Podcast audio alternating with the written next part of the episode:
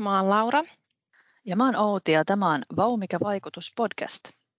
Tämän päivän jaksossa me jutellaan siitä, miten psykiatriaan ja mielenterveyteen liittyvää tutkittua tietoa voidaan hyödyntää ja soveltaa käytännössä ja popularisoida. Vieraaksi ollaan tänään saatu ylilääkäri ja Turun yliopiston työelämäprofessori Hannu Lauerma.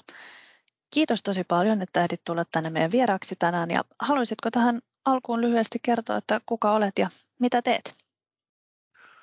Viime vuodesta alkaen kolme eri virkaa, eli olen työelämäprofessori osa-aikaisesti ja yhtä osa-aikaisesti sitten Tyksin yliopistollisen keskussairaalamme ensimmäinen oikeuspsykiatrian ylilääkäri. Tällaista hommaa ei aikaisemmin ole ollutkaan, vaan se on ollut varsin järjestäytymätöntä se oikeuspsykiatrinen toiminta.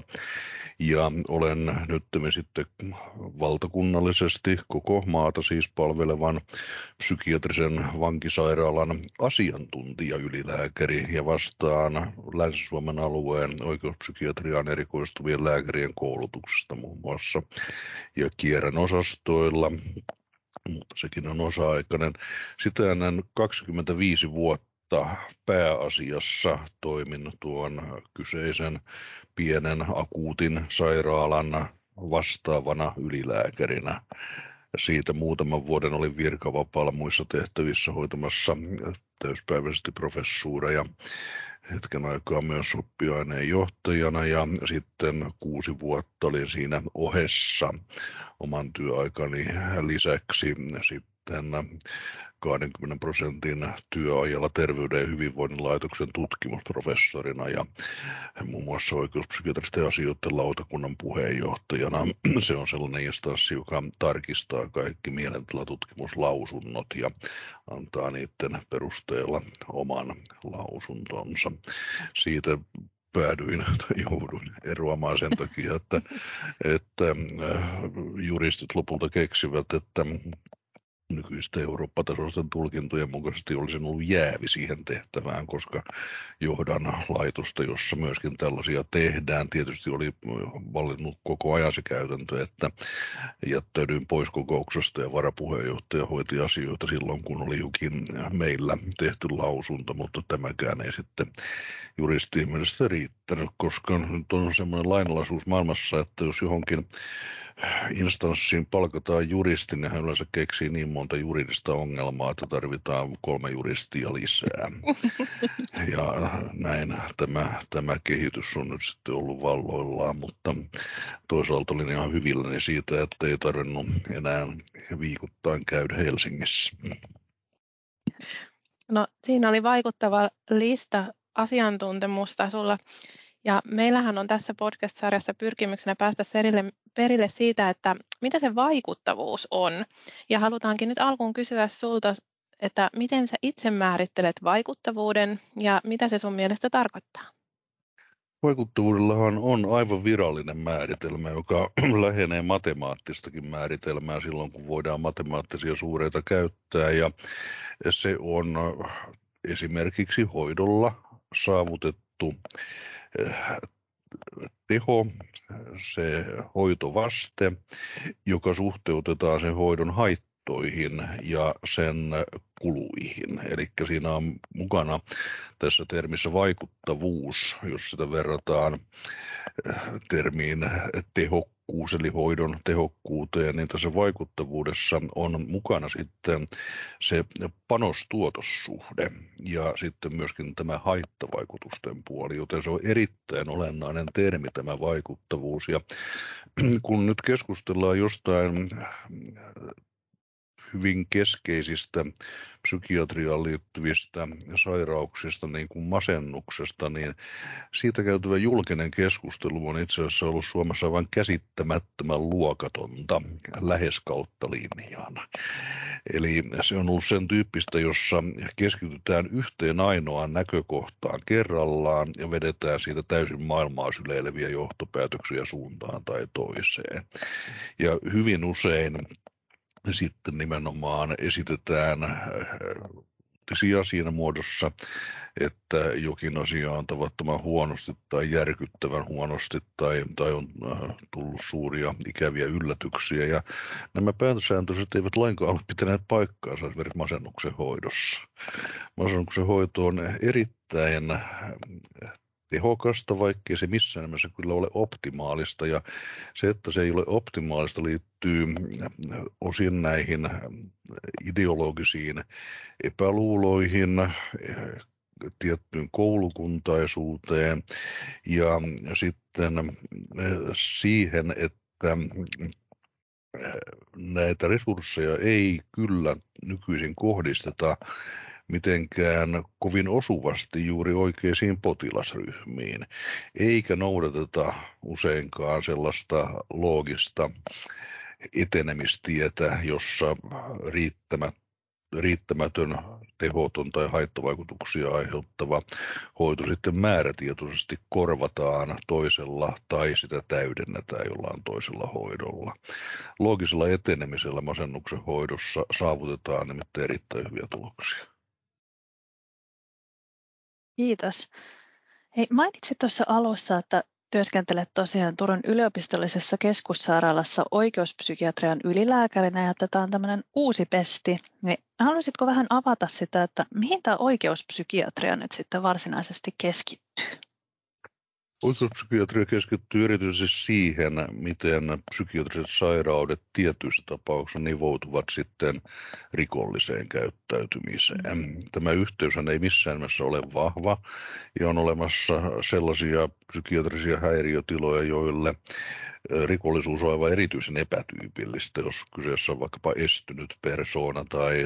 tai pakko-oireinen persoona, niin, niin se ei vähimmässäkään määrin lisää hänen, hänen todennäköisyyttään syyllistyä rikoksiin, puhumattakaan nyt tavallisista ahdistustiloista tai, tai unettomuudesta tai fobioista ynnä muista. Eli, eli kautta linjan tällaista suurta ongelmaa ei ole, mutta tiettyihin psykiatrisiin diagnooseihin ja tiettyihin häiriöihin ja erityisesti tiettyjen häiriöiden yhdistelmiin liittyy kyllä voimakkaastikin koholla oleva väkivaltariski. Esimerkiksi jos psykoottiseen sairauteen, joka ei itsessään kovin paljon riskiä nosta, liittyy monipäideriippuvuus ja liittyy jo ennen tätä psykoosiin sairastumista vallinnut antisosiaalisuus, eli henkilö on valmiiksi antisosiaalinen persoona, niin tällainen kolmiyhdistelmä, joita nyt sitten kuitenkin väestössä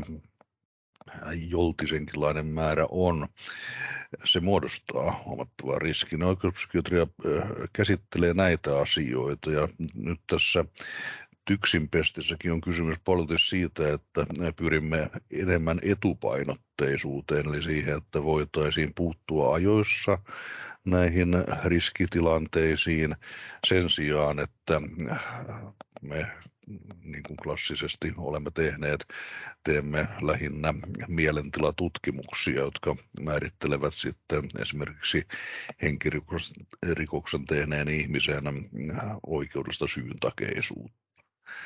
Se on toki tärkeä prosessi sen kannalta, että miten asianomaista kohdellaan jatkossa. Laitetaanko hänet normaalin tapaan vankeuteen, mikä on lähtökohta, vai onko niin, että onkin kaikille osapuolille turvallisempaa ja mielekkäämpää ja inhimillisempää, että asianomainen päätyy tahdosta riippumattomaan pitkään kuntouttavaan sairaalahoitoon, yleensä niin sanotussa mm. valtion sairaalassa, Niuvaniemen sairaalassa Kuopiossa tai vanhan Vaasan sairaalassa Vaasassa. Eli tämä on pääasiassa niin sanottua rikosoikeudellista oikeuspsykiatriaa, sillä on sitten tuollainen pienempi siviilioikeudellinenkin haaransa, joka koskee esimerkiksi testamentin tekokelpoisuutta tai vastaavaa, mutta niihin itse asiassa melko harvoin tarvitaan oikeuspsykiatria. Mm. Psykogeriatri yleensä riittää. Joo. Toimit myös psykiatrisen vankisairaalan asiantuntija-ylilääkärinä. Miten psykiatriaan ja mielenterveyteen liittyvää tutkimusta voidaan soveltaa sitten tässä kontekstissa?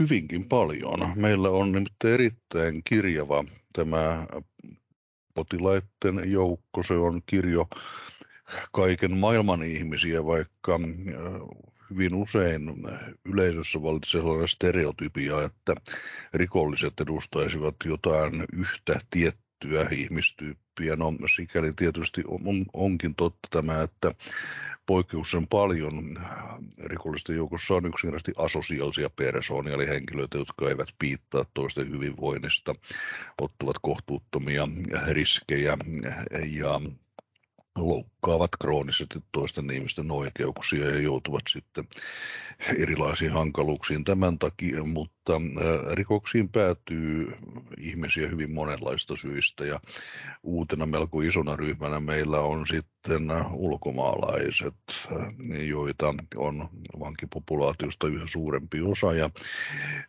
me löydämme sitten tuossa joukossa myöskin suoranaisia harvinaissairauksia. Olemme tehneet joitain tapausselostuksia muun muassa aikanaan, kun gamma- ja lakkanimiset, varsin vaaralliset huumeet tulivat uutena Suomen huumekartalle, niin me kuvasimme ensimmäisen tällaisen lakkavieroitusdeliriumin, joka oli siis hyvin raju sekavustila liittyen tämmöisen rajun ja jatkuvan lakan käytön äkki loppumiseen. Vertautuu niin sanottuun klassiseen juoppohulluuteen, eli delirium tremenssiin, joka on myöskin henkeä uhkaava, ja joita on sitten hoidettu psykiatrisessa vankisairaalassa nykystandardien mukaisesti kyllä tehdään niin, että että se hoito aloitetaan keskussairaalatasoisessa yksikössä, jossa voidaan varmentaa se, ettei oireilun takana tai sen mukana ole esimerkiksi jotain akuuttia aivotapahtumaa, eli tarvitaan akuutit aivokumantamiset ja myöskin sitten päivystykselliset laboratorionäytteet, mutta sitten kun pahin on ohi ja ja jälkihoitoa tarvitaan, niin me olemme edelleen tämänkin potilasryhmän käytettävissä. Ja ihan kaikki tutkittu tieto, mitä nyt psykiatriassa on, niin tulee meillä käyttöön.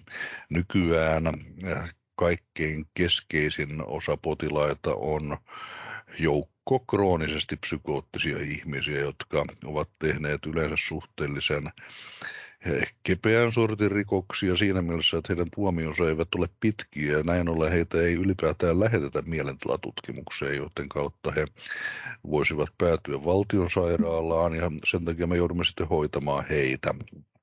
Ja heidän hoidossaan kaikki uusi tutkimustieto on tärkeää ja sovellettavissa.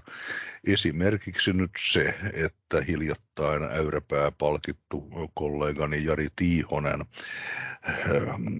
työryhmineen on Suomessa ja Ruotsissa osoittanut valtavan suurin aineistoin sen, että tässä ryhmässä pitkävaikutteisten antipsykoottisten injektioiden yhteys kahteen hyvin miellyttävään asiaan on oikein vahva, ja ne miellyttävät asiat ovat psykiatrisen sairaalan ulkopuolella pysyminen ja hengissä pysyminen. Myöskin on Tiihosen työryhmä osoittanut, että lääkkeistä kaikkein tehokkain, ylivoimaisesti tehokkain, antipsykoottinen lääke klotsapiini, joka on ollut hyvin pahamainen toisaalta, koska se voi aiheuttaa verenkuvamuutoksia, mikä sekin oli suomalainen ensihavainto muuten, tapausselostusten rypäs seitsemänkymmentäluvun alusta. Eli se voi aiheuttaa hengenvaarallisia valkosolulinjan tuotannon tyrehtymisiä, niin tämä sivuvaikutus on täysin eliminoitavissa, kun seurataan oikealla tavalla verenkuvaa. Ja tämä klotsapiini on sitten myöskin hyvin monista ikävistä haittavaikutuksista huolimatta. Sillä on ikäviä, epämiellyttäviä ja ehdottomasti huomiota vaativia haittavaikutuksia joillain potilailla, niin se assosioituu kuitenkin myös tähän samaan asiaan. Klotsapiinipotilaat on se ryhmä, joka elää pisimpään skitsofreniaa sairastavista, paljon pitempään kuin lääkkeettömät ja pitempään kuin muita ja usein vähemmän haittavaikutusspektriä omaavia klassisia tai muita modernimpia antipsykootteja käyttävät potilaat. Ja kaikki tällainen tieto on hyvin tärkeää, kun potilas useinkaan ei siinä akuuttivaiheessa ainakaan juuri sairastuttua vielä ymmärrä sitä omaa sairautta. Hän elää täysin omassa todellisuudessaan ja harhamaailmassaan, niin hän hyvin usein ei myöskään kykene ymmärtämään sitä, että hän on sairas, eikä hän ole motivoitunut käyttämään näitä lääkkeitä. Ja sitten kun lääkkeet ovat vaikuttaneet, niin hän saattaa hyvin inhimillisesti ja ymmärrettävästi sortua sellaiseen toiveajatteluun, että hän on nyt parantunut. Mutta monessa tapauksessa on niin, että se parantuminen nyt on yksinkertaisesti lääkevaste, ei toki aina, mutta usein on näin, ja silloin sen lääkkeen pois jättäminen on aivan sama kuin se, että diabeetikko jättäisi insuliinin pois sen takia, että verensokeri on nyt hyvä. Toteaisi, että onpas, onpahan parantunut tämä diabetes. Ja tältä ajattelulta täytyy sitten kroonisesti sairaiksi todennettuja henkilöitä motivoida ymmärtämään sen lääkkeen merkitys. Ja, ja silloin minä tapaan vedota näihin tutkimustuloksiin. Kerron yksinkertaisesti, että näin nyt vain on todettu. Ja että tällaisen asian kanssa saattaa joutua elämään ja että skitsofreniaa sairastava ihminen voi viettää hyvää elämää, jos kaikki saadaan kohdalleen sekä psykososiaalisin toimenpitein, että psykoterapeuttisella tuella, että lääkityksellä. Kyllä. No, lääketieteessähän on, on tosi suuri määrä erilaisia aloja, mihin voi erikoistua, niin miten olet itse nyt päätynyt sit työskentelemään juuri näiden erikoisalojen parissa? Eipä ne kiinnostivat suhteellisesti eniten jo aika varhain opiskeluaikana. Harkitsin mm. jonkin verran muita aloja, ennen muuta neurologiaa ja sisätauteja. Kliiniselle neurofysiologiallekin pyydettiin töihin, mutta kun tein väitöskirjaani niin jo, olin aloittanut väitöskirjatyöt menetelmin, jotka olivat neurofysiologisia. Kysymyksen asettelu psykiatrinen. Se oli unitutkimusta, mutta kiinnostukseni tätä alaa kohtaan ei lopultakaan ollut niin suuri, että olisi halunnut viettää mm. merkittävän osan kliinisestä urastani sitten tekemällä näitä tutkimuksia elektrodien ja neulojen kanssa. Se ei ollut sillä lailla kiinnostavaa kuin psykiatria, joka on taustaltaan niin monitieteinen, mm, että mm. hiukan kärjistää voi sanoa, että, että kaikki maailmantieteet ovat psykiatrian aputieteitä. Ei oikeastaan sellaista ihmisen sivistyksen alaa olekaan, josta ei olisi jotain hyötyä psykiatrille. No tota... Minkä tyyppistä tutkimusta sun alalla sitten tehdään ja minkälaisia vaikutuksia sillä tutkimuksella pyritään saamaan aikaiseksi? Hyvin monitahoisia tutkimuksia, nyt muun muassa näitä suuria lääkerekisteritutkimuksia. Sitten olemme tehneet tässä juuri yhteistyötä Oxfordin yliopiston kanssa ja selvittäneet sitä, että voisiko varsin yksinkertaisella arviointimenetelmällä ennakoida uusinta väkivaltarikollisuuden todennäköisyyttä, niin sanottu Ox-Rec-menetelmä, joka on sitten suomalaistettu, otettu suomalaisittain käyttöön. Ja tämä on esimerkki tällaisesta tutkimuksesta, jonka tavoitteena on se, että voitaisiin vähemmin resurssein tehdä tällaisia mielekkäitä ja tärkeitä väkivaltariskiarvioita useammille ihmisille kuin nykyään tehdään ja huomattavasti helpommin metodein. Tässä on tullut semmoinen surkea kompastuskivi, että tutkimuksen viime metreillä sellainenkin asia kuin Brexit iski väliin. Näitä aineistoja ei saa luovuttaa Britanniaan, mm. jossa ne oli tarkoitus analysoida ja tämän kanssa nyt parhaillaan painimme sitten. Eli tällaiset tietosuojakysymykset ovat joskus sellaisia, että ne eivät kaikin osin minusta ole perusteltavissa, koska se ei kenenkään oikeuksia tosiasiassa loukkaa, mutta byrokratia jarruttaa tutkimusta monin tavoin. Sitten oikeuspsykiatriassa on tehty hyvin paljon ihan silkkaa aivotutkimusta. ja meilläkin on meneillään yhteistyö positroniemissiottomografiakeskuksen ja Karolinsen instituutin ja Helsingin yliopiston kanssa siten, että me olemme vertailleet kahta sellaista ihmisryhmää, joilla empatiakyky on hyvin poikkeuksellisesti häiriintynyt. Olemme vertailleet heitä keskenään ja sitten normaaliverrokkeihin. Ja kysymyksessä ovat psykopaatit, jotka ovat siis täysin säälimättömiä henkilöitä, jotka eivät tippaakaan piittaa siitä, mitä muille tapahtuu tai miltä muista tuntuu. Ja toinen ryhmä taas lievästi autistiset henkilöt, joista on käytetty nimitystä Aspergerin syndrooma, mistä nimityksestä ollaan kaiketi nyt hitaasti luopumassa.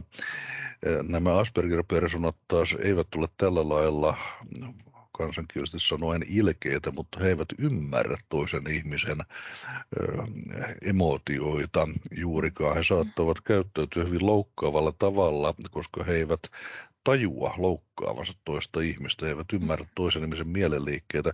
Eli mutkat suoriksi vetäen voi sanoa, että psykopaatilta puuttuu emotionaalis-affektiivinen empatia, eli he kyllä ymmärtävät, miltä muista tuntuu, mutta he eivät sitä tipan tippaa piittaa. Asperger-potilaalta taas enemmän tai vähemmän puuttuu kognitiivinen empatia, eli he eivät mm-hmm. kykene käsittämään. He saattavat olla vilpittömästi pahoillaan sen jälkeen, kun ovat loukanneet jotakuta ilman, että he olisivat halunneet niin tehdä ja joutuvat sen takia vaikeuksiin. Ja nyt sitten aivojen reagoivuutta erilaisiin emootioita herättäviin äh, filminpätkiin, videopätkiin on, on tutkittu ja julkaistu varsin korkeallakin kansainvälisellä tasolla. Nämä ovat tietysti nämä ovat sellaisia tutkimuksia, jotka ovat toistaiseksi aika kaukana käytännöstä, mutta ei ole täysin mahdotonta, että näiden tutkimusten avulla esimerkiksi tuohon psykopaatin reagoimattomuuteen tai hänen taipumuksensa kiihtyä hetkessä nollasta sataan voitaisiin vaikuttaa suhteellisen kepeällä ja suhteellisen haitattomallakin lääkityksellä, mistä meillä on eräitä ajatuksia, mutta tuleeko tästä käytännön sovellutusta, niin sen näyttää aika. Tärkeää nyt joka tapauksessa on pyrkiä ymmärtämään tällaisten häiriöiden mekanismeja, ja sen takia myös tämän tyyppinen tutkimus on tärkeää tällaisena käytännönläheisemmän tutkimuksen lisäksi. Mainitsit tuossa alussa, että yksi näistä lukuisista pesteistä se oli tämä Turun yliopistossa työelämäprofessorina toimiminen, niin haluaisitko vielä hiukan avata sitä, että mitäs tämmöinen työelämäprofessori sitten tekee? Tehtävänä on opetus, tutkimus ja yhteiskunnallinen vaikuttaminen, mutta siinä painottuu tavallista professuuria enemmän se yhteiskunnallinen vaikuttaminen, mm. se, että on pääasiassa muissa töissä ja sitten, sitten kytkettynä yliopistoon, se tavallaan laajentaa sitä yliopistollisen osaamisen ja toiminnan välittymistä yleisölle ja muille instansseille. Eli se on minusta hyvin mielekäs järjestelmä tämä Tämä työelämäprofessuurien tulo Suomeen, se on englanniksi professoral practice, ja viittaa juuri siihen, että pyritään siihen, että työelämäprofessorien kautta tämä tieto, taito ja osaaminen, mikä yliopistolla on, se selkeämmin sitten vaikuttaisi ja vaikuttaisi yhteiskunnassa ja levittäytyisi eri elämänaloille. Siihen sisältyy esimerkiksi tietty määrä haastattelujen antamista, yleistajuisten tekstien kirjoittamista ynnä muuta sellaista, joka on aikanaan menneenä vuosikymmenenä ollut, ollut professorille lähinnä synti, että hän käyttää aikaansa tällaisiin asioihin. Kuitenkin se tämä mainittu vaikuttavuus on, on nähdäkseni tässä, tässä työssä sitten kuitenkin ehkä hyvinkin suurta. Mm-hmm. Ö, työskentelet ö, selvästi aiheen parissa, mikä hyvin vahvasti kiinnostaa myös populaarista mediaa ja olet ollut itse paljon esillä eri kanavissa, niin mikä merkitys mielestäsi populaarisella medialla on tutkitun tiedon leviämiselle? Kyllä sillä on suuri merkitys juuri sen takia, että niin sanottu sosiaalinen media pyörittää huhumyllyä ja väärinkäsitysten myllyä, joka syytää valtavan määrän sellaisia väärinkäsityksiä ja väärää, suorasti väärää tietoa, mm. että sille tarvitaan vastavoima. Varsin paljon joudun kuitenkin sitten rajaamaan näitä esityksiä niin, että hyvin usein kun otetaan yhteyttä, niin valitettavasti nämä yhteydenotot liittyvät esimerkiksi jonkun henkilön mm. tekemisiin tai tekemättä jättämisiin ja rikoksiin tai, tai muihin vähempisuotaviin asioihin. Ja tällaisiin ei lääkärin etiikan puitteissa voi sitten ryhtyä. Voi tietysti kovasti yrittää saada aikaan selkeästi erillisen niin sanotun kainaojutun, jossa korostetaan, että tässä puhutaan nyt yleisellä tasolla eikä henkilöstä X, mutta siitä huolimatta siinä on se suuri riski, että yleisö ymmärtää sen kannanotoksi kyseiseen tapaukseen. Ja niin se vaan on, että nykyään ei riitä se, että menettelee periaatteessa oikein ja säädösten mukaisesti, vaan sen täytyy sen tiedonvälityksen tapahtua myöskin sellaisella tavalla, että ei sitä väärin ymmärretä, ja tämän takia joudun hyvin paljon sitten epäämään näitä kommenttipyyntöjä, ja myöskin on niin, että joskus esitetään kysymyksiä, joihin ei ole vastausta, ja silloin jo sanon etukäteen, että minusta tämä on luonteeltaan sen sortin filosofinen kysymys, että, että siihen ei ainakaan minulla ole vastausta, ja epäilen suuresti, että ei ole muillakaan, mutta voittehan te kysyä. Ja siis sitten, jos tiedän, että joku on selvästi itseni paremmin perillä jostain asiasta, josta minulta kysytään, niin yleensä suosittelen sitten parempaa asiantuntijaa. Mm. Näetkö, että tällaisille psykiatristen ilmiöiden ja ehkä vähän haasteellisempien aiheiden popularisoinnille on tarvetta, ja jos, niin minkä takia? Sillä ehdottomasti on tarvetta, koska psykiatriset potilaat ovat niin väärin ymmärretty ihmisryhmä, mm. tai suuri osa heistä on niin väärin ymmärretty ja unohdettu ihmisryhmä, että oikeaa tietoa tarvitaan aivan ehdottomasti. Sama koskee psykiatrisia hoitoja. Niistä on erilaisia kauhutarinoita ja satuja ja valeita. Ja sitten valitettavasti, jos ei puhuta pelkästään psykiatrian alan erikoislääkäreistä, vaan liitetään tähän muita mielenterveyden liepeillä toimivia tahoja ja sitten kolmatta sektoria, niin siellä on myöskin henkilöitä, jotka puhuvat määrätisesti pahaa sellaisilta hoitomuodoista, joita he eivät itse edusta. Ja, ja se on jo täysin päätöntä toimintaa, koska, koska jos nyt mietimme vaikkapa psykoterapian, lääkehoidon, erilaisten psykoterapioiden ja sitten niin sanottujen neuromodulaatiohoitojen, magneetti- ja sähköhoitojen vaikutusta depressioissa, niin ne ovat kaikki tehokkaita. Yksikään niistä kuitenkaan ei ole sellainen, että se auttaisi kaikkia potilaita. Ja jokainen niistä psykoterapian mukaan lukien on, on, on sellaista toimintaa, että se voi aiheuttaa myös haittavaikutuksia. Ei psykoterapiakaan ole haittavaikutuksetonta. Ja tämä keskustelu, mikä nyt sitten käydään jollain lailla asenteellisten tai vähemmän asioihin syvällisesti perehtyneiden ihmisten kanssa ja heidän aloitteestaan. Se on usein todella luokatonta juupaseipäsväittelyä ja jopa syyttelyä. Ja tämä tietysti nyt sitten himmentää hyvin paljon myöskin potilaiden uskoa siihen, että heitä voidaan auttaa, ja se on jo itsessään eri, erittäin paha asia. Mm. No, miten sitten mielestäsi tutkijat voisi vaikuttaa tämmöisiin yhteiskunnan yleisiin asenteisiin ja arvoihin niin omalla työllään?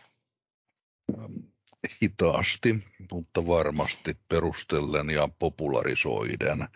Tämähän on tullut nyt sitten jäädäkseen epäilemättä.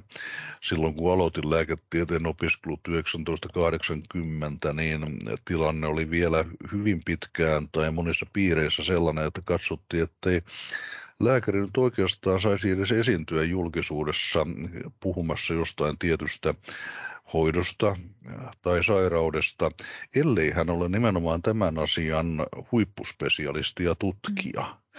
Maalaislääkäri Kiminkinen olisi noihin aikoihin ollut mahdottomuus, tai ainakin hän olisi kohdannut valtavan määrän vastustusta. Ja kuitenkin juuri tällaista ruohonjuuritason käytännön valistustyötä hän tarvitaan. Mm-hmm.